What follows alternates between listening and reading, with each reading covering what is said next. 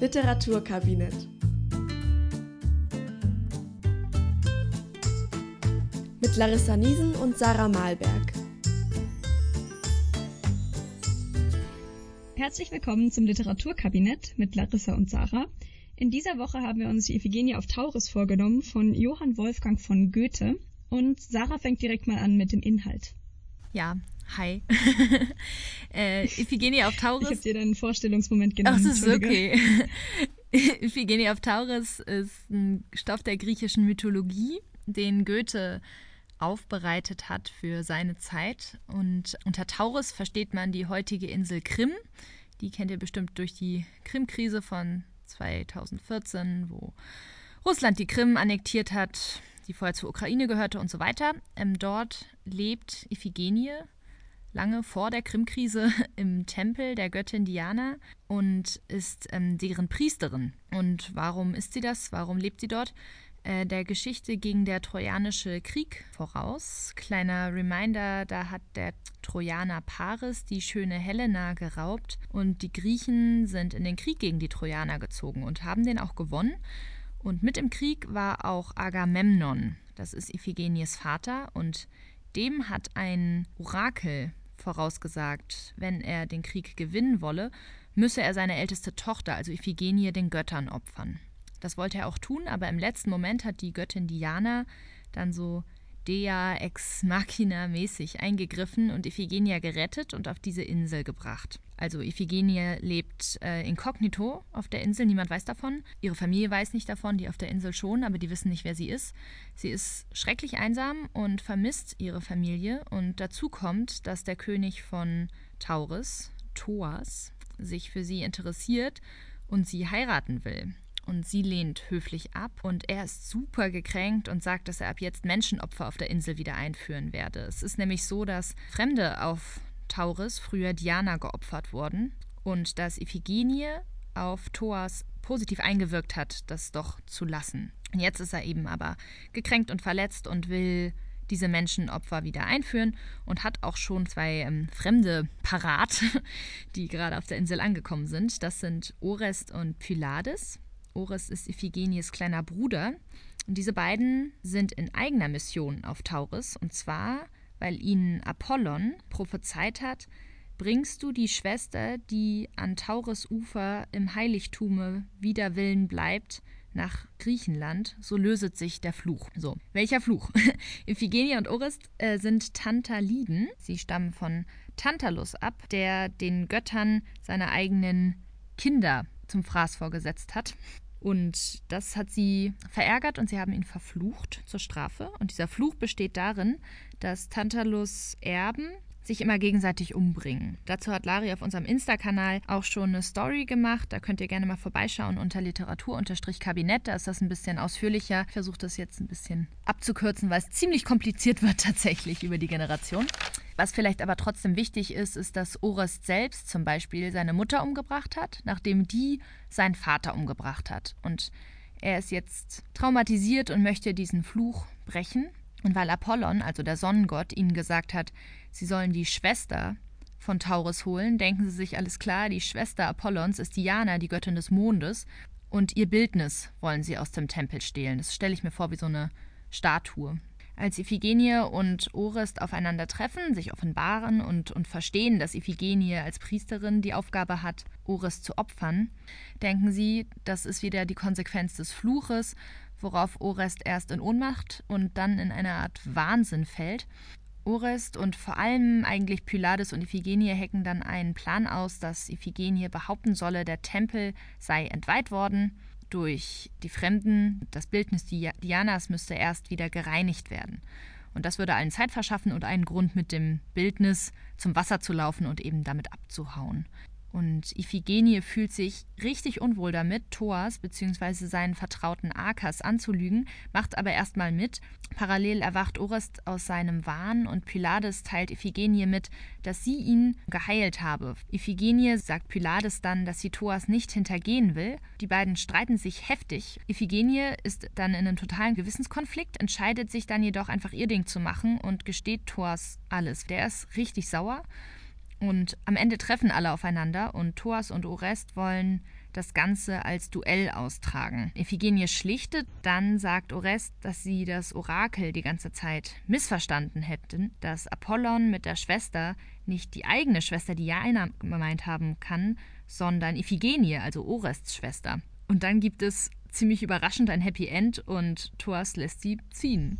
Genau, dann mache ich kurz weiter mit einer minimalen Autor- und äh, Stückeinordnung.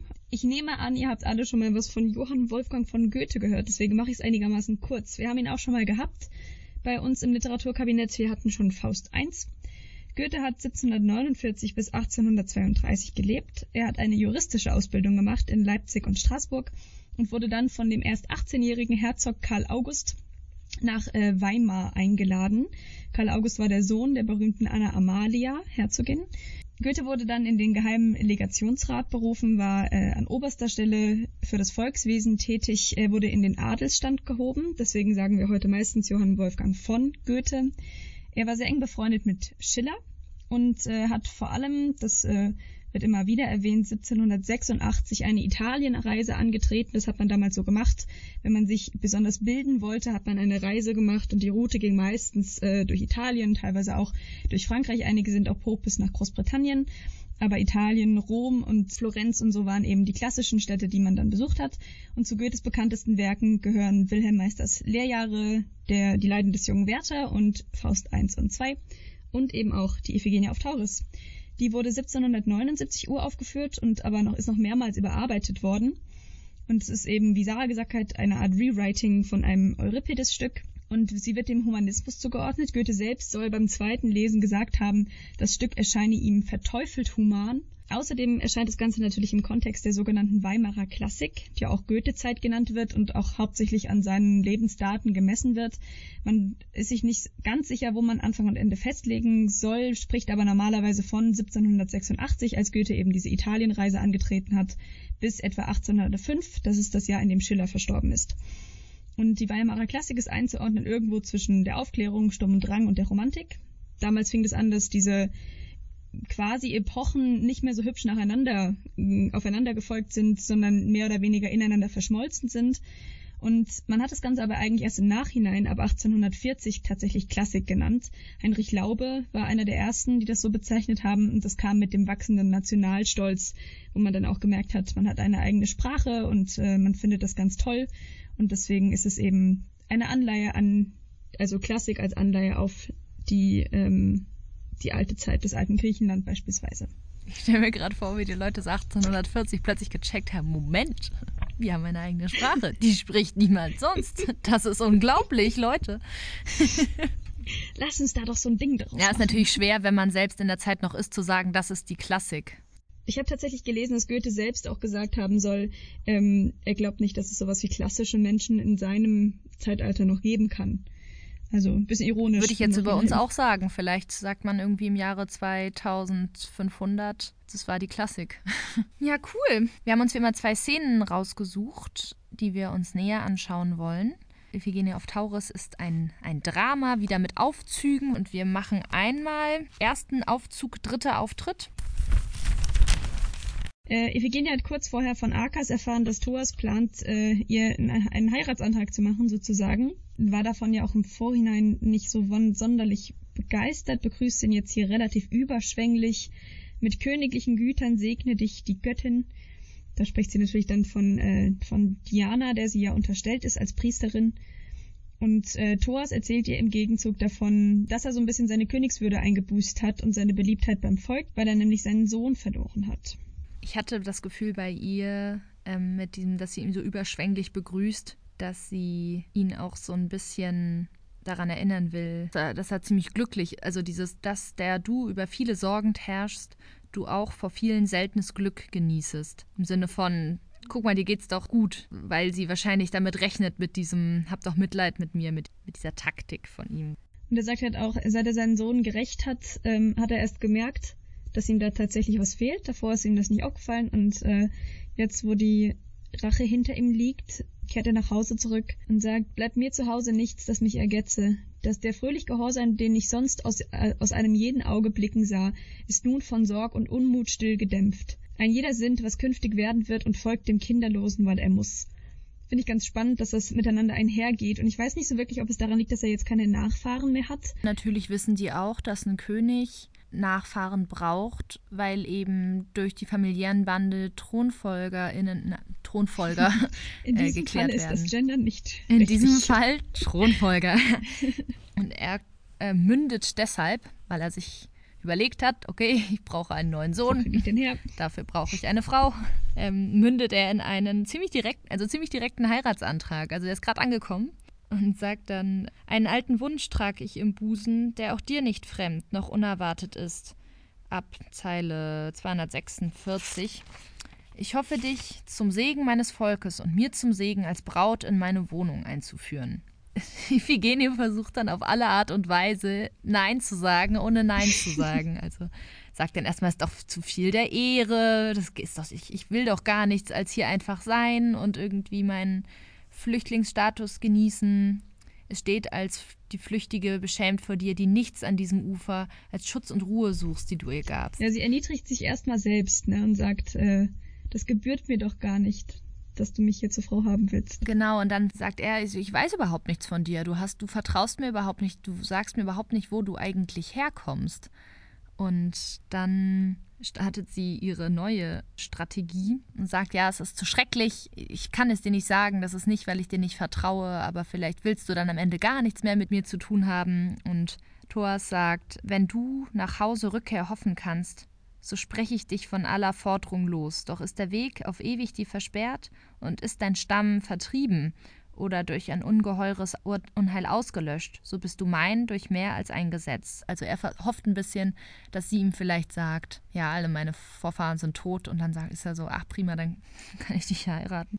Ja, und das ist natürlich in Iphigenes Fall ein bisschen vertrackt, ne? Weil es ist von ihrer Familie wirklich nicht mehr sonderlich viel übrig. Orest, ihr Bruder, ist der letzte ihres Geschlechts. Und sie war ja jetzt auch lange Zeit weg. Sie weiß ja auch noch gar nicht, was passiert ist. Ne? Sie weiß, ihre, ihr- ihre Familie ist verflucht, aber sie ahnt ja zum Beispiel noch nichts davon, dass Agamemnon tot ist und dass äh, Clytemnestra ihre eigene Mutter und Ägist das gemeinsam geplant haben. Das hat sie ja alles gar nicht mitbekommen. Ja, sie vermisst halt so die Familie, wie sie sich verlassen hat. Auch ziemlich ideal. Das beschreibt, sie beschreibt dann nämlich, sie ist aus Tantalus Geschlecht. Worauf Thoas antwortet mit, du sprichst ein großes Wort gelassen aus, was auch zu so einer Reden, Redensart geworden ist, hatte ich das Gefühl. Der hat davon schon mal gehört, weil äh, Tantalus ist relativ bekannt, vermutlich sowohl unter Göttern als auch unter Menschen. Ist dann angemessen entsetzt darüber, dass Iphigenie aus diesem Geschlecht abstammt. Und sie weitet das aber nochmal aus. Sie erklärt ihm und natürlich auch den LeserInnen dann diese vertrackte Familiengeschichte, wo sich, wie gesagt, alle gegenseitig umgebracht haben. Dass man ein bisschen versteht, worum geht es hier eigentlich, diese Info bekommt. Aber sie benutzt das ihm gegenüber auch, um ihm nochmal klarzumachen, du solltest mich wirklich, du solltest wirklich, wirklich nicht in diese Familie einheiraten. Ich finde aber an dieser Stelle ist es auch so ein bisschen so, als ob sie Tantalus nochmal verteidigt. Weil sie sagt, das sterbliche Geschlecht ist viel zu schwach, in ungewohnter Höhe nicht zu schwindeln. Also es ist so ein bisschen zu sagen, er ist von den Göttern eingeladen worden, natürlich war er mit der Situation überfordert. Sie beschreibt aber schon auch grausig und detailreich die Taten ihrer Vorfahren. Zum Beispiel, was ich, also das macht sie über zwei Seiten. Ähm, und ich hätte halt das Gefühl, sie macht das schon auch, um ihn, um, um ihn abzuschrecken. Erstmal bemerkenswert fand ich, dass sie sagt, bald entehrt Thyes des Bruders Bette. Also das heißt, er hat mit, ähm, mit der Frau von Atreus geschlafen und das Bett fungiert im, im ganzen Drama immer als Symbol für, für Ehebruch. Ist ja auch sehr naheliegend. Es wird nie ausgesprochen, sondern es geht immer um die Entehrung des Bettes. Und später beschreibt sie dann, dass Atreus Thyest zu sich einlädt Mhm. und die Begierde Rache aus seiner Brust zu tilgen, sind er still auf unerhörte Tat. Er scheint gelassen, gleichgültig und versöhnt und lockt den Bruder mit seinen beiden Söhnen in das Reich zurück. Er greift die Knaben, schlachtet sie und setzt die ekle, schaudervolle Speise dem Vater bei dem ersten Male vor. Und dann später fragt sich Thürst, wo sind eigentlich meine Kinder? Da wirft Atreus grinsend ihm Haupt und Füße der Erschlagenen hin. Also es ist super grausig und eklig. Es scheint so ein wiederkehrendes Motiv zu sein, jemand anderem die, die Kinder vorzusetzen. Auch das, genau. Also das hat, kennen wir jetzt schon von Tantalus und da passiert es wieder. Ja, und ich fühle mich so ein bisschen wie mein alter Bachelor-Professor, wenn ich hier anfange, mit Game of Thrones-Anekdoten um mich zu schmeißen. Aber da gibt's auch so eine schöne Szene in der Serie. Aber das Ganze endet ja damit, dass da genau das passiert, was sie versucht hat, damit zu erreichen, nämlich sie sagt, du wendest schaudernd dein Gesicht, o oh König. Thors ist es anscheinend doch ein bisschen zu viel, was sie da so erzählt. Ja, das stimmt. In dem Sinne schafft sie es, aber sie schafft es nicht, ihn dadurch davon abzubringen, dass er sie immer noch heiraten will. Denn er wiederholt seinen Antrag. Und sie, sie versucht es nochmal neu und sagt, naja, Diana hat mich gerettet, ich stehe in ihrer Schuld. Hat nicht die Göttin, die mich rettete, allein das Recht auf mein geweihtes Leben? Also im Sinne von, dass sie als Priesterin in ihrem Tempel bleibt? Ja, ich habe da auch eine spannende Theorie zugelesen von zwei Männern namens Brown und Stevens, die geschrieben haben, indem Iphigenie sich da quasi vergegenständlicht, indem sie sagt, sie gehört Diana, weil die hat sie gerettet und sie ist ihre Priesterin, rettet sie sich vor einer weiteren Vergegenständlichung durch Thors, weil sie nicht dessen Frau werden möchte. Dass sie sozusagen gar nicht versucht, durch, ihres, durch ihren Subjektstatus zu sagen, ich will nicht, das funktioniert nicht, deswegen sagt sie, ich gehöre schon jemand Fand anderem. Ich ganz spannend. Mhm. Und dann sagt sie noch etwas, was, wo ich das Gefühl hatte, vielleicht ist das, vielleicht kommen wir jetzt auch ein bisschen zum Kern der Sache. Sie sagt nämlich, vielleicht ist mir die frohe Rückkehr nah und ich auf ihren Weg nicht achtend hätte mich wider ihren Willen hier gefesselt. Also sie hat auch Angst zu heiraten, 444 bis 446. Sie hat Angst, Thors zu heiraten, weil das bedeutet, sich von ihrer Familie zu lösen und mhm. auf Taurus bleiben zu müssen. Thors hört aber eigentlich nur das Nein und sagt sozusagen, sie soll aufhören, so um den heißen Brei rumzureden. Man spricht vergebens viel, um zu versagen, der andere hört vor allem nur das Nein. Dann geh halt dann geh halt zurück. Sie sagt so, ja, hast du damit gar nicht gerechnet, dass ich Nein sagen könnte? Und Thor sagt dann, aufs Ungehoffte war ich nicht bereitet. Doch was sollte ich auch erwarten? Wusste ich nicht, dass ich mit einem Weibe handeln ging. Ja, ja, das fand ich auch das davor schon sehr schön. Zu sagen, ja, dann geh doch zurück, dann sei halt ein Weib und gib dich in den Triebe. Also nach dem Motto, folge halt dem, dem, was es, das Schlechte, was es heißt, Frau zu sein. Dann geh halt weg und, und folge nicht meinem guten Rat den ich dir geben kann. Ich also er hat, er hat quasi nicht mit ihrer Reaktion gerechnet und äh, schützt sich jetzt damit, dass er quasi nicht alle Möglichkeiten durchgespielt hat, damit, dass sie nicht besonders rational handelt und deswegen das, was ihre Handlung nicht vorauszusehen war. Weil sie genau, und, und er, ist, er ist gekränkt und er will halt irgendwie erklären, warum. Und Iphigenie ähm, erwidert auf seinen Vorwurf, was es mit Weiblichkeit auf sich hat, Schild nicht, o König, unser arm Geschlecht, nicht herrlich wie die euren, aber nicht unedel sind die Waffen eines Weibes. Anfangs war ich so, äh, nicht herrlich wie die euren, was soll das? Ich habe mich dann gefragt, ähm, ob herrlich nicht vielleicht so herrisch, also im wahrsten Sinne des Wortes herrlich, einem Herren gleichend sozusagen, mhm. ob es so gemeint war und gar nicht herrlich im Sinne von wunderbar. Ja, das hätte ich auch so gelesen. Okay, dann, dann, dann ist es bestimmt richtig. Schon mal zwei wenn wir, wenn wir das beide, wenn wir das beide denken. Und dann weist sie ihn nochmal zurück und schiebt es ein bisschen auf die Götter und sagt, und hier danke ich den Göttern, dass sie mir die Festigkeit gegeben, dieses Bündnis nicht einzugehen, was sie nicht gebilligt. Und Thoas sagt, es spricht kein Gott, es spricht dein eigenes Herz. Und ich sag doch einfach mal, dass du mich nicht willst. Und die Vigeni sagt dann, sie reden durch unser Herz zu uns, was ich richtig cute fand, weil sie natürlich darüber ihre eigenen Entscheidungen zurückstellen kann und sagen kann, ich führe nur aus. Was natürlich auch ein Kernpunkt ja, genau. des, des, des, Dramas ist, ne? dass sie irgendwie die ganze Zeit überlegt, inwieweit kann sie selbst handeln. Und jetzt greift Thoas zu seiner letzten Strategie und droht ihr quasi, wenn sie ihn nicht heiratet, dann fangen wir hier auch wieder an, Menschen, Menschenopfer zu bringen. Menschenopfer. Weil er dann sagt, äh, sei Priesterin der Göttin, wie sie dich erkoren hat, doch mir verzeiht Diane, dass ich ihr bisher mit Unrecht und mit innerem Vorwurf die alten Opfer vorenthalten habe Mhm. Und das hat er ja, wenn ich es richtig verstanden habe, auf Iphigenis Einfluss ja. hingetan. Es ist eine totale Retourkutsche im Grunde, ne? Er sagt so, mhm. du hörst auf die Götter, gut, dann höre ich jetzt auch auf die Götter. Dann kriegen die jetzt ihre Menschenopfer wieder, die du nicht haben wolltest. Und sagt, wir fangen damit jetzt auch gleich an. Er wirft ihr im Grunde vor, dass sie ihn eh nur die ganze Zeit eingelullt habe. Nur du hast mich mit deiner Freundlichkeit, in der bald einer zarten Tochterliebe, bald stille Neigung einer Braut zu sehen ähm, du hast mich gefesselt, dass ich meiner Pflicht vergaß. Zeile 511 bis 515. Sie sagt dann, dass das, das hatte nichts mit mir zu tun. Der missversteht die Himmlischen, der sie blutgierig wähnt. Also Götter sind nicht böse. Und wer Göttern, Göttern etwas opfert, macht es, weil er selbst morden will. Also appelliert an seine Humanität. Und ja. Thoas lässt sich aber nicht abbringen und kündigt an, Zwei Fremde, die wir in des Ufers Höhlen versteckt gefunden. Ich sende sie hierher, du weißt den Dienst.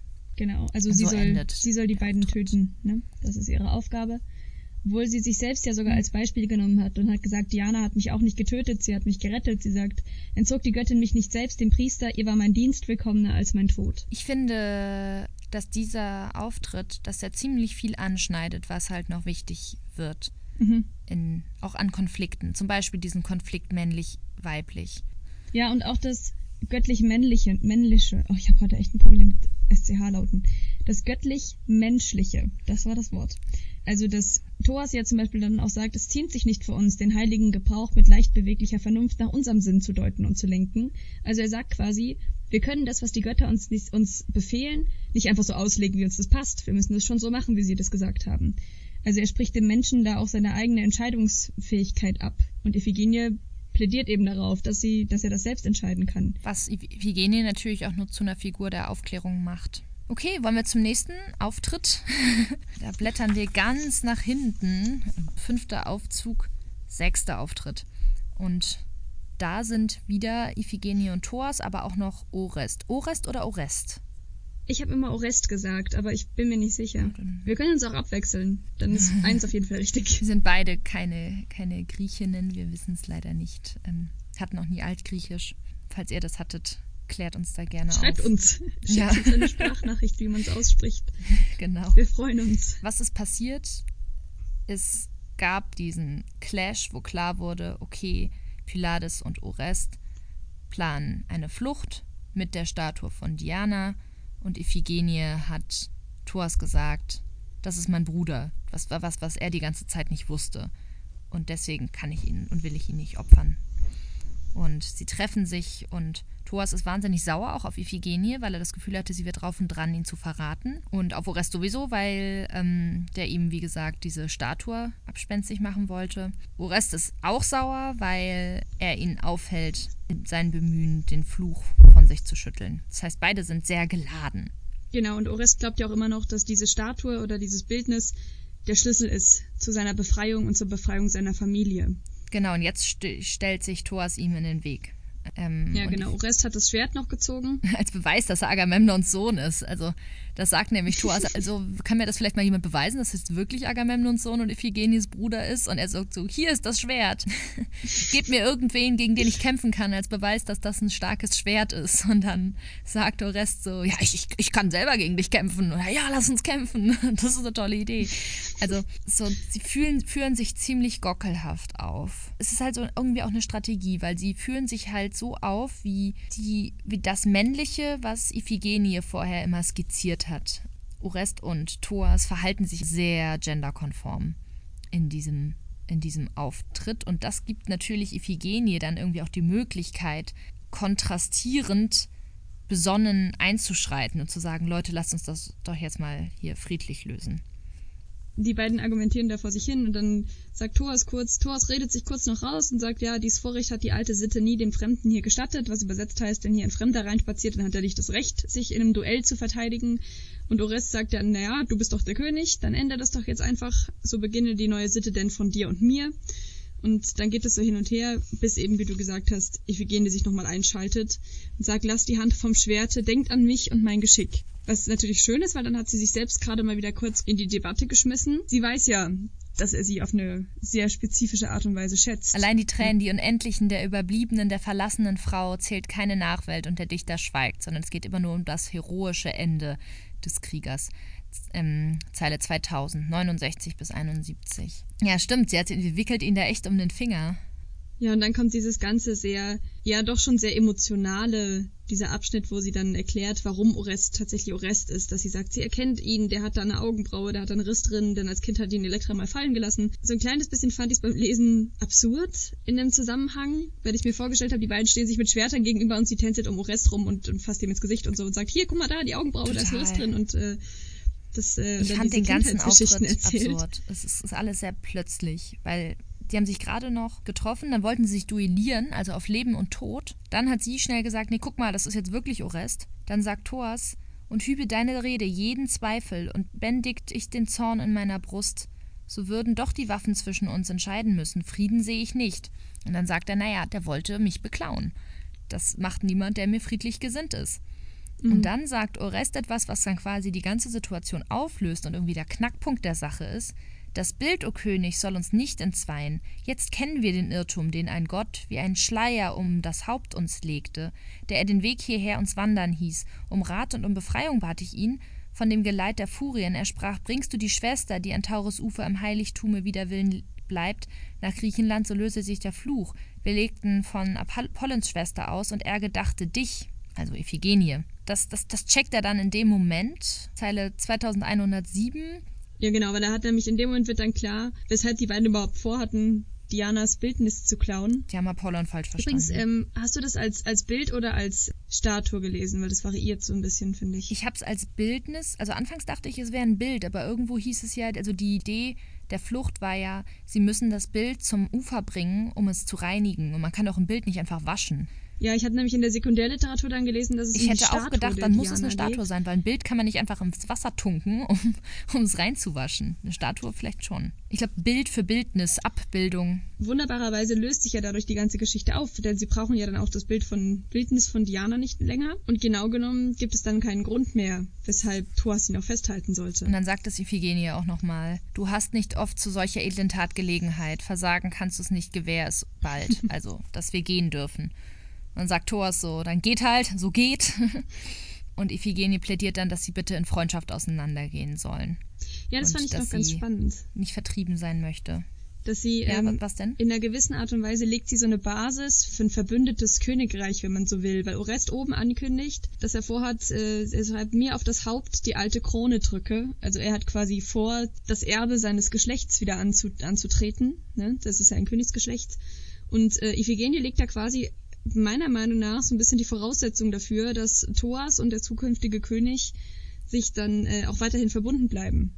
Und dann äh, hat Thoas auch kein Problem damit mehr zu sagen, lebt wohl, wobei ich das dann trotz allem einen sehr kurzen Abschied fand. Also auch wirklich so internationale Beziehungen at its best, Bündnisse schließen. Genau, und sie, und das sie besteht darauf, Heirat, dass sie in ne? Freundschaft auseinandergehen. Ja, genau, und er sagt leb wohl, also sie bekommt quasi ihren letzten Wunsch noch erfüllt und es ist ein Happy End. Aber es ist so holter die Polter. Also ich finde diesen ganzen Auftritt, das ist jetzt wie viele Seiten lang? Vier und dann noch so ein paar Zeilen. Und da sind sie von, wir wollen uns duellieren und uns umbringen, zu, wir sind jetzt Best Friends ja. rübergeschwenkt. Und es ist natürlich, wenn ich jetzt so genauer drüber nachdenke, ist es natürlich eigentlich noch besser, ne? Weil man hat ja früher eigentlich haben sich doch Länder hauptsächlich vereinigt, indem man dem einen König seine Tochter zum, zur, zur Heirat gegeben hat, oder? Das war doch das klassische Ding. Du hast die Frau gekriegt und dann war man sich auch noch irgendwie dann dabei durch, dadurch verbündet und jetzt funktioniert das hier bei Iphigenie eben ohne die Heirat, das was stimmt. ja dann auf sein, auf, auf ihre eigene Art revolutionär ist. Das stimmt. Aber ich finde diesen Auftritt, dieses Ende so überraschend. Man bleibt, mhm. man bleibt da so ein bisschen verwirrt zurück, finde ich. Das finde ich schon. Ja, und ich finde, Thomas klingt auch immer noch wie eine beleidigte Leberwurst. Naja, ist er vielleicht auch. Vielleicht ist er auch einfach gekränkt so. Ich wäre auch gekränkt, wenn ich jemanden heiraten will. Die Person will einfach nicht. Sollen wir zu Iphigenie übergehen? Ja, sehr gerne. Wir uns als Charakteranalyse noch ein bisschen genauer an. Wir haben ja jetzt auch schon relativ viel zu ihr gesagt. Ich glaube, am spannendsten äh, ist ihre Einstellung zu ähm, zum Frausein, zum Mannsein und zu dem Gött, zu dieser göttlich-männlich, göttlich-menschlich, zu diesem Dualismus ich finde, Iphigenie hat eine beeindruckende Rhetorik, dadurch, dass sie halt eben diese Einstellung vertritt, dass sie von Anfang an sagt, ähm, die, eine Frau hat halt nicht so viele andere Möglichkeiten, sich zu verteidigen oder sich ähm, zu bekommen, was sie will, und deswegen muss es eben die Rhetorik sein. Und äh, das fängt schon ganz, ganz am Anfang an, im ersten, erster Aufzug, erster Auftritt, wo sie über ihre ähm, Verpflichtung gegenüber der Göttin Diana spricht und sagt, wie eng gebunden ist des Weibes Glück, Schon einem rauen Gatten zu gehorchen ist Pflicht und Trost. Wie elend, wenn sie gar ein feindlich Schicksal ja, in das habe ich mir auch, habe ich mir auch aufgeschrieben, dass sie quasi das Schicksal der Frauen als eng und fremdbestimmt definiert und das Schicksal der Männer als weib, weit und selbstbestimmt, weil sie ja zu Män also über Männer sagt, zu Haus und in dem Kriege herrscht der Mann und in der Fremde weiß er sich zu helfen. Zeile 25, 26 sie hat halt, also sie hat viele Unterhaltungen mit Thoas darüber, was, was das Männliche definiert, was das Weibliche definiert. Ähm, und dass sie im ersten Aufzug, erster ähm, Auftritt, aber schon von sich aus in ihren eigenen Senierungen auf dieses Männliche und Weibliche eingeht, das ist ja schon ein Hinweis auf das Ende, wo sie ihre Passivität, die sie glaubt behalten zu müssen, weil sie eine Frau ist, sie sagt ja, Frauen sind irgendwie zur, zur Passivität verdammt, sie überwindet die und handelt selbst und erreicht eine, eine friedliche Lösung aller Parteien. Dass sowas irgendwie noch eine Rolle spielen kann oder dass das irgendwie sich so wie so ein roter Faden durch die Geschichte zieht, erkennt man auch dadurch, dass das im ersten Auftritt des ersten Aufzugs, der halt die Exposition äh, des Dramas bildet, schon eine Rolle spielt. Ich finde es spannend, dass sie sagt, ich bin so frei geboren als ein Mann auf Zeile 1858, obwohl sie ja eigentlich sagt, Männer und Frauen haben unterschiedliche Rollen. Also ich weiß nicht, ob das so, so, so ein Ansatz ist wie von Simone de Beauvoir sozusagen. Man wird, also die natürlich viel später erst gelebt hat, aber ähm, man wird nicht als Frau geboren, ähm, man wird es. Mhm. Also durch gesellschaftliche Prägung. Was ich interessant fand, war, ich habe einen Aufsatz gelesen von Peter André Alt, in der er Iphigenies Frausein in ihre Revolution quasi, also sich damit auseinandersetzt. Und er sagt halt, Iphigenie wendet sich stark gegen Amazonen. Also sie will bewusst eine weiblich gelesene Art der Selbstbestimmung mhm. wählen. Und da habe ich mir so gedacht, das stimmt. Also sie versucht, das, was sie als weiblich sieht, zu halten und sich trotzdem zu einer handelnden Figur zu bringen. Und das ist tatsächlich wirklich ein Gegenentwurf dazu, dass Frauen, also wenn ich, wenn ich jetzt so weit gehen würde, ich weiß nicht, ich glaube, ja, ich würde so weit gehen und Iphigenie als Feministin bezeichnen, aber eben nicht als so Gleichheitsfeministin. Also Gleichheitsfeminismus ist so das, was heute relativ populär ist, zu sagen, okay, Männer und Frauen können das Gleiche und werden nur unterschiedlich geprägt. Ja, ja, das verstehe ich. Ich finde nur noch bei dem Satz, den du zitiert hast, da bin ich mir nicht ganz sicher, ob es da nicht auch so ein bisschen darum geht, dass sie Königstochter ist. Ich bin so frei geboren als ein Mann. Weißt du? Ach so, so im Sinne von, wer ich ja, jetzt. Also, dass das nicht auch so ein bisschen auf ihre Stellung ein, anspielt. Das kann natürlich, das da kann natürlich sein. Trotzdem sagt sie ja schon irgendwie, äh, das weibliche Geschlecht hat gewisse Attribute. Also sie, sie argumentiert, dass Frau sein nicht, wir, wir haben die gleichen Rechte, aber sie sagt, wir haben Skills, wir haben Fähigkeiten als Frauen, typisch weibliche Fähigkeiten, die den typisch männlichen Fähigkeiten gegenüberstehen und die genauso gut sind. Das ist ein Differenzfeminismus zu sagen. Es gibt typisch weibliches und typisch männliches, aber man darf das typisch weibliche nicht kleinreden. In Russland und Westeuro äh, Osteuropa sind solche Ansätze sogar relativ populär. Und da könnte man sagen, Iphigenie ist so die Differenzfeministin der ersten Stunde. Aber wo ich auf jeden Fall zustimmen würde, ist die Art und Weise, dass sie, ähm, dass das ganze Stück geprägt ist von diesen klassisch männlich-weiblich konnotierten Eigenschaften. Iphigenie selbst sagt an einer Stelle, oh drücke ich doch ein männlich Herz in mir, das, wenn es, kein, wenn es einen kühnen Vorsatz hegt, vor jeder ja. anderen Stimme sich verschließt. Also quasi das als klassisch männlich einordnet, dass man und stur sie, sein kann. Sie findet aber am Ende einen Weg, in der sie quasi ihre Weiblichkeit nicht verleugnet, ihrer Meinung nach, und sich männliche Attribute aneignet, so wie das Amazonen zum Beispiel tun, sondern indem sie auf spezifisch weibliche Art, also wie sie das Weibliche sieht und versteht, einen Konflikt beilegt. Ja, also einen Weg findet, ja. nicht passiv zu sein, aber trotzdem nicht männlich sein zu müssen. Weibliche Art des Handelns. Mhm. Aber natürlich immer noch in dieser binären Form. So, was, was, ist, was ist meine Art? Was sind meine Möglichkeiten? Was sind männliche Möglichkeiten? Ich finde es spannend, dass sie Agamemnon so hoch in Ehren erhält, obwohl er sie geopfert hat. Ne? Du hast gesagt, dass sie wahrscheinlich eher Diana dafür verantwortlich macht. Gibt es den Satz, in dem Iphigenie sagt, wohl dem, der seiner Väter gern gedenkt. Das ist halt das, was sie mit Orest so eng verbindet, dass diese Familiengeschichte, dieser Fluch so unheimlich stark auf den beiden lastet.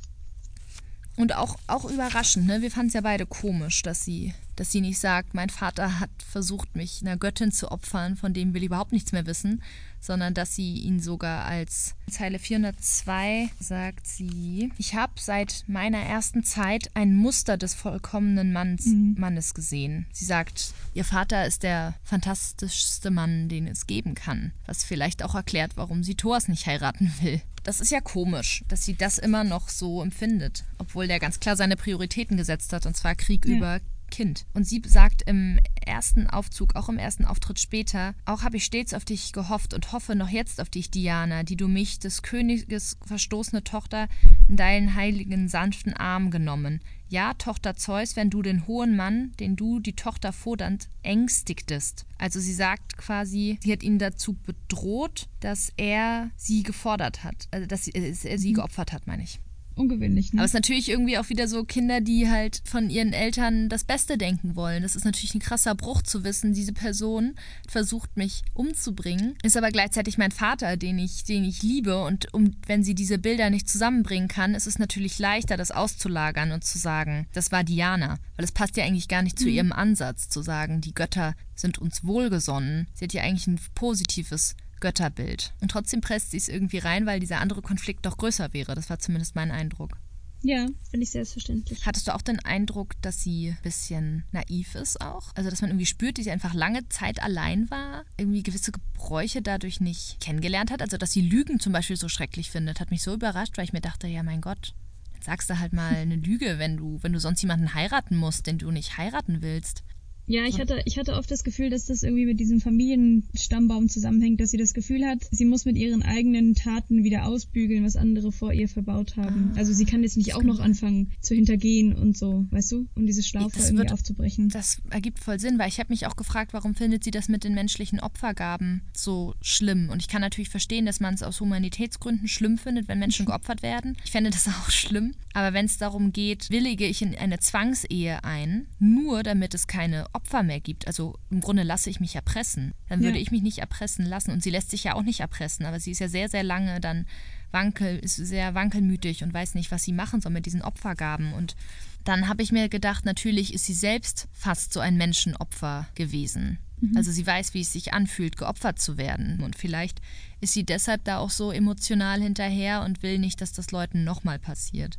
Also ja. bestimmt, bestimmt ist deins auch richtig, so dieses, ähm, sie will es ausbügeln, aber ähm, genauso ist sie, ist sie vielleicht auch einfach selbst noch involviert.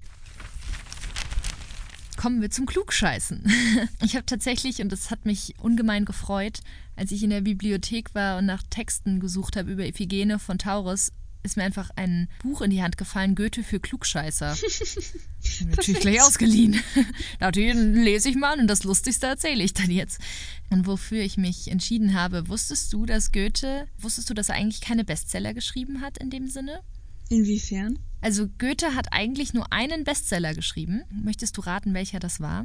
Also zu seiner Zeit, meine ich. Mhm. Ich hätte jetzt gesagt, der Wärter. Ja, es ist richtig. Okay. Wo dann alle sich so angezogen genau. haben. Und er hat, er hat ein, also das war der einzige Bestseller im, im, im Sinne des, des Wortes, also der sich viel verkauft hat. Mhm. Und viel berühmter als er zu seiner Zeit war tatsächlich Christian August Vulpius, also sein Schwager, also der Bruder von Christiane. Und da gab es dann später so einen Sketch. Der Sketch ist von heute sozusagen, dass jemand über die Straßen geht und, und jemand anderen fragt, wer ist denn der Mann da hinten? Und dann sagt man ihm, das ist Goethe. Wer ist das? Na Goethe, der Schriftsteller. Wer ist das? Der Schwager von Vulpius. Ach so. Von dem habe ich in meinem und, Leben ähm, noch nie was gehört. Nee, ne? Also so ist das manchmal. Und, und der war auch unter Goethes Niveau. Also Goethe hat ihn geflissentlich ignoriert, obwohl der ziemlich erfolgreich auch war mit seiner Literatur. Aber mit den Leiden des jungen Werther ist Goethe halt sehr berühmt gewesen. Und das führte tatsächlich so weit, dass irgendwann 1809 Napoleon nach Erfurt gereist ist. Also Napoleon hatte kurz davor komplett Europa bekriegt, hatte irgendwie die preußische Armee geschlagen und ist dann nach Erfurt gereist und hat Goethe zu sich gebeten, um mal ganz in Ruhe über den Werther zu sprechen, den er schon siebenmal gelesen oh, habe. Oh, ein kleines Fangirl. Süß. Das fand ich so lustig. Und es gibt irgendwie auch in, in, in Südkorea so einen, einen Lotteturm, der irgendwie 555 Meter oder so groß ist und so einen Glasboden als Aussichtsplattform hat, weil der Architekt sich über den Wärter in Lotte verliebt hat. Und dann geht es nach so Lotte Confectionery und Co., wo angeblich alle Leute, die eingestellt werden, den Wärter vorher gelesen haben müssen. Also Werther ist, ähm, hat viele Menschen sehr begeistert. Napoleon und den Architekten vom Lotte World Tower in Seoul. Südkorea und viele anderen Menschen. Ja, das war mein Klugscheiß-Moment. Goethe war eigentlich kein Bestseller-Autor. Meiner ist ein bisschen auf das ähm, Werk bezogen. Und zwar hast du das teilweise in, in, Teilen schon angesprochen, als wir angefangen haben. Und zwar habe ich mir ein kleines bisschen das Original angeguckt von Euripides, also Iphigenie bei den Taurern oder im Taurerlande, je nachdem, welche Übersetzung man hat.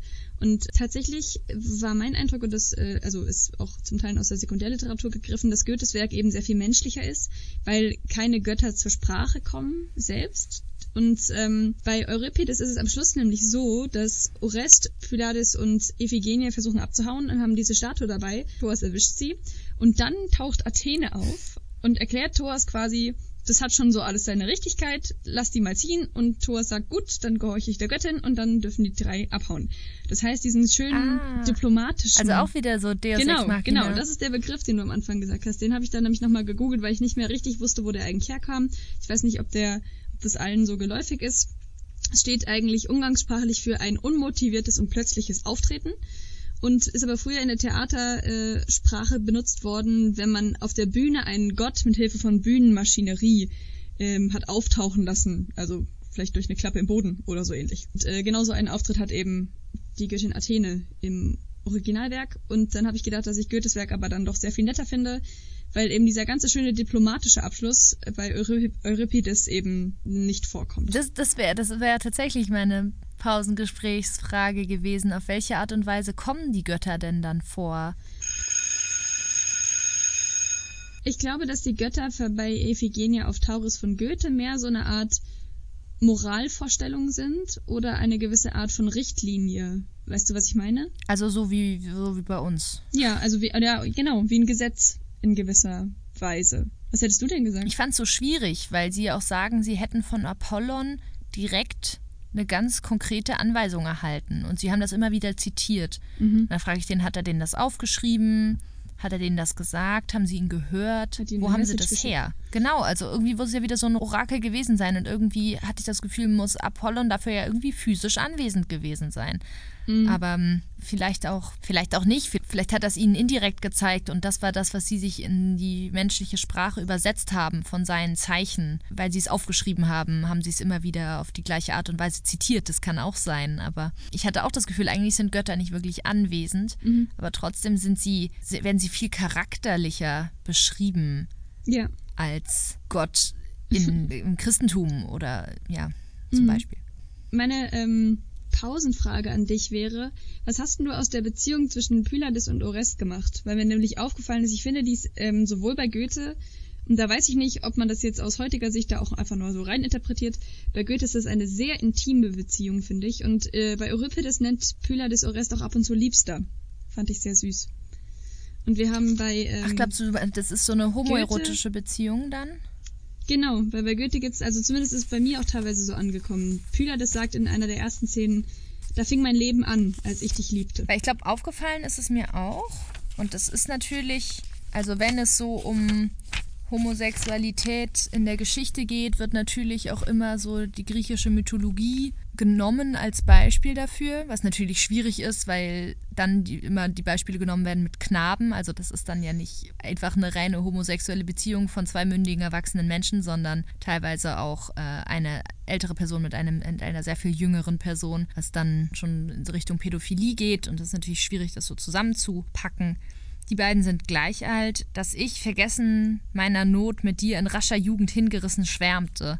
Ja, stimmt, es hat schon, es hat schon was sehr Intimes, aber gleichzeitig sind sie ja auch wirklich zusammen aufgewachsen und waren wie Geschwister. Orest sagt halt, er hätte darüber, dass Pylades halt ein richtiges Kind war, ein lebhaftes Kind, während er völlig traumatisiert war, hätte er ihn irgendwie aufgefangen. Also ich habe das sehr aromantisch gelesen, weil die auch noch so jung waren. Aber natürlich könnte man sich das fragen, ob da vielleicht noch mehr ist oder ob die Grenzen von, von männlicher Freundschaft vielleicht weniger eng sind einfach. Also diese Art und Weise der Zuneigung Nicht so ungewöhnlich war, wie man das war jetzt da liest. vielleicht noch, Ja. genau, war vielleicht einfach gesellschaftlich okayer, sich einfach mal zu sagen, okay, ich liebe dich, auch wenn es um eine platonische Liebe geht. Das würde man ja heute nicht mehr machen und wird ja gerade Männern auch schwer gemacht, sozusagen in Freundschaften Gefühle und Zuneigung so offen zur Schau zu tragen. Deswegen liest es sich vielleicht heute dann homoerotisch und ist es vielleicht gar nicht. Was hast du gedacht? Dachtest du, da ist was? Dachtest du, da läuft was zwischen Pylades und Orest?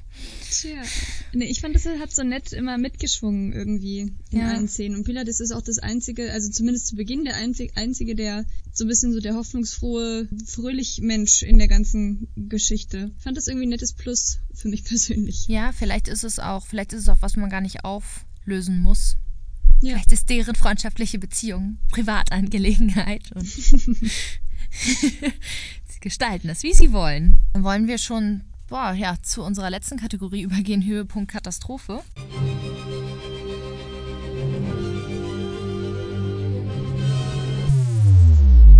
Ja, dann fang doch mal an. Was war denn dein, dein bestes? Soll ich schon wieder anfangen? Ähm, mein Höhepunkt war in einem Text, den ich für die Vorbereitung gelesen habe, von Christian Taubenberger, Iphigenie auf Tauris, Interpretationen Deutsch. Der hat da sehr viele Ansätze gehabt, die ich teilen konnte und sehr interessant fand. Und er hat geschrieben, dass manche Kommentatoren Iphigenies Tat am Ende als nicht ganz so toll ansehen, also das ist jetzt meine Sprache, weil sie sich ja durchsetzt gegen Thors, während Thors seine Interessen komplett zurückstellt und sowohl auf Iphigenie als Braut verzichtet, als auch auf die Menschenopfer, wo ich mir nur so dachte, what? Wie nett, Thors. Du heiratest eine Frau nicht, die dich nicht heiraten will. Damit stellst du deine eigenen Interessen ja komplett zurück und, und, und kommst auch von dem kindischen Rache-Ding wieder ab, dass du dein Menschenopfer wieder einfühlst. Du kommst quasi wieder zu Vernunft. Tatsächlich war das unter anderem Adorno, der diese Ansicht hatte und Christian Taubenberger. Also ich, hat, ich war schon drauf und dran, mich aufzuregen quasi, aber er hat dann sehr cool widersprochen und hat dann gesagt, dass es überhaupt keinen Sinn machen würde, wenn Iphigenie am Ende mit, ihren, mit ihrem Ansatz keinen Erfolg hat. Das würde das gesamte Werk ad absurdum führen, wenn am Ende Thors sich doch noch durchsetzt. Und er hat halt geschrieben, das Humanisierungswerk Iphigenies und ihre eigene Entwicklung würden ad absurdum geführt, wenn Thors es am Ende wäre, der seine Interessen durchsetzt. Gegen den freien und autonomen Willen und auf Kosten seiner Priesterin, gegen das sexuelle Selbstbestimmungsrecht der Frau Iphigenie. Und ich war so, Jawohl. Einen Tusch bitte. Christian Taubenberger. Sehr, sehr da schön. haben sie einen Punkt gemacht. Genau, das war mein Höhepunkt. Habe ich mich gefreut. Was war dein Höhepunkt? Mein Höhepunkt war ein etwas privater mit 18 in der Schultheater AG meiner alten Schule. Da haben wir die Fliegen aufgeführt von Jean-Paul Sartre. Das wiederum ist ein, auch ein Rewriting von griechischem Tragödienstoff und spielt ein bisschen vor dem, was wir gerade gelesen haben. Da geht es nämlich darum, dass äh, Orest in die Heimat zurückkehrt, seine Schwester Elektra trifft und von Elektra quasi dazu überredet wird, seinen der Großonkel, ich weiß nicht genau, wie man Egist erzählt, also Egist und seine eigene Mutter zu ermorden. Und ich habe Orest gespielt. Habe ich quasi äh, mich selbst in dem Stück hier ein bisschen wiedergefunden. Weißt du, dass bei der Uraufführung von Iphigenie auf Taurus Goethe auch den Orest gespielt hat? Oh. Ist das cool? Und plupp gibt es eine Verbindung von mir zu Johann Wolfgang. ja, Johann Wolfgang und du, ihr habt beide da damals den Orest gespielt. ich fühle durch die Jahrhunderte hindurch fühle ich mich Ja, das verbunden. ist ja richtig schön. War eine sehr coole Rolle, habe ich sehr Glaube ich, glaube ich. Auf der Bühne eine liebe Mitschauspielerin. Hat viele Sie war klar- klar- Die Arme musste da noch eine halbe Szene lang liegen bleiben. Was war denn dein, deine Ähm, Katastrophe? es ist richtig schnöde, aber tatsächlich einfach der Titel. Also richtig lange habe ich vor diesem geschlossenen Buch gesessen und hatte keine Lust anzufangen, weil es war einfach so ein Reklamheft, darauf stand Iphigenie auf Taurus von Johann Wolfgang von Goethe und da hatte ich einfach schon direkt keinen Bock mehr. Also ich dachte mir so, das ist bestimmt nicht spannend. Und tatsächlich muss ich auch sagen, ich fand von den Texten, die wir bisher gelesen haben, ist es auch der, der mir am wenigsten gefallen hat. Ich fand es am Ende zu holprig. Ich habe teilweise, es war irgendwie zu schnell, schnell in der Gedankenbildung und im Überschwenk zu anderen Taten und gerade dieser letzte Auftritt, den wir durchgegangen sind, das ging mir alles viel zu holprig und dann saß ich am Ende da und dachte mir, ich bin in keinster Weise gerade befriedigt irgendwie von diesem Text. Das hätte heute auf diese Art und Weise nicht mehr so funktioniert. Wir gehen hier auf Tau. Was ist deine Katastrophe? Mm, Es ist nicht kein, es ist nicht so eine richtige Katastrophe. Es war mehr so, dass ich dachte, ernsthaft. Und zwar habe ich beim Lesen mich immer gewundert, dass die Göttin Diana heißt, weil wir sind hier ja eigentlich in Griechenland. Und es gibt Ja, ja, römische auch und so es gibt griechische Bezeichnungen. Und Diana heißt im Griechischen eigentlich Artemis, weil Diana ist nämlich die Ja. römische Göttin. Und dann habe ich versucht, das irgendwie herauszufinden, warum um alles in der Welt Götte, äh, Gö Götte, Goethe Diana genommen hat anstatt Artemis und habe da so ein bisschen rumgegoogelt und habe nur Weil er eine in einzige Italien Erklärung. war. Ja, wahrscheinlich. Weil er auf seiner Italienreise hat er sie erst kennengelernt. Ich habe nur eine Erklärung gefunden, wobei ich deine jetzt auch nicht so schlecht finde, die mich einigermaßen, wo ich einigermaßen gedacht habe, könnte sein, wäre aber auch ein bisschen, bisschen lächerlich. Und zwar hat jemand geschrieben, der Name Diana passt einfach besser in das jambische Versmaß des Stücks als der Name Artemis. Herr Oder Jambisch, Artemis, Diana. Artemis. Da, da, Ich da. glaube, man sagt Artemis, aber ich bin mir nicht ganz sicher. ah, das stimmt, wäre Artemis natürlich dann V. ein- Dactylus. Ja. ja, Ja, ja, ich wahrscheinlich. sehe den Punkt. Und ich fand es aber gleichzeitig, habe ich auch gedacht, ah, Artemis. ernsthaft. Und dafür, dafür lassen wir das durchgehen, damit das dann passt. Das fand ich ein bisschen traurig. Er hätte auch den Jambus irgendwie einfach zu. Also warum, warum gerade jambisches Versmaß? Na gut, weil Keine es Ahnung. Trend, voll trendy ist. Ist auch nicht das klassische Tragödienversmaß, wenn ich mich richtig erinnere. Von daher. Ja, dann wollte er das, er wollte jetzt den Jambus nehmen und da wird er sich von so einer Pimpfgöttin nicht abhalten lassen, die einfach die Frechheit halt Artemis zu heißen. Tja. Da wirst du jetzt umbenannt. Ich mach das jetzt. Ich, als Schriftsteller. Kleine Verneigung vor Cold Mirror an dieser Stelle. Eine tiefe Verneigung. Ja, dann sind wir schon wieder am Ende ange angekommen. Ja, schon ist gut, aber ja. November-Folge. Bevor wir uns ganz verabschieden, vielleicht noch ein kleiner Hinweis. Wir haben uns in letzter Zeit immer mal gefragt, also wir machen es wahnsinnig gerne mit diesem Podcast, aber es kostet halt auch sehr viel Zeit und Energie und Muse. Und deswegen haben wir uns überlegt, wäre halt irgendwie ganz cool, wenn wir so ein bisschen was davon dafür zurückbekommen würden und haben uns einen Steady-Account erstellt. Wenn ihr Steady nicht kennt, das ist so eine Plattform, auf der man Projekte, die man cool findet, unterstützen kann mit einem monatlichen Beitrag. Und wir sind jetzt auf Steady auch zu finden. Wir werden das vielleicht einfach nochmal bei Instagram auch nochmal posten. Da kann man sich das in Ruhe angucken und überlegen, ob man da mitmachen möchte. Wir würden uns auf jeden Fall riesig freuen. Und sonst haltet die Ohren steif im neuen Lockdown Light, wie das ja jetzt in Deutschland genannt wird. Wirklich, das ist super schick. Ich hoffe, es geht euch allen Und gut. wir hören uns in einem Monat wieder. Macht's gut. Wir uns. Ciao. Macht's gut.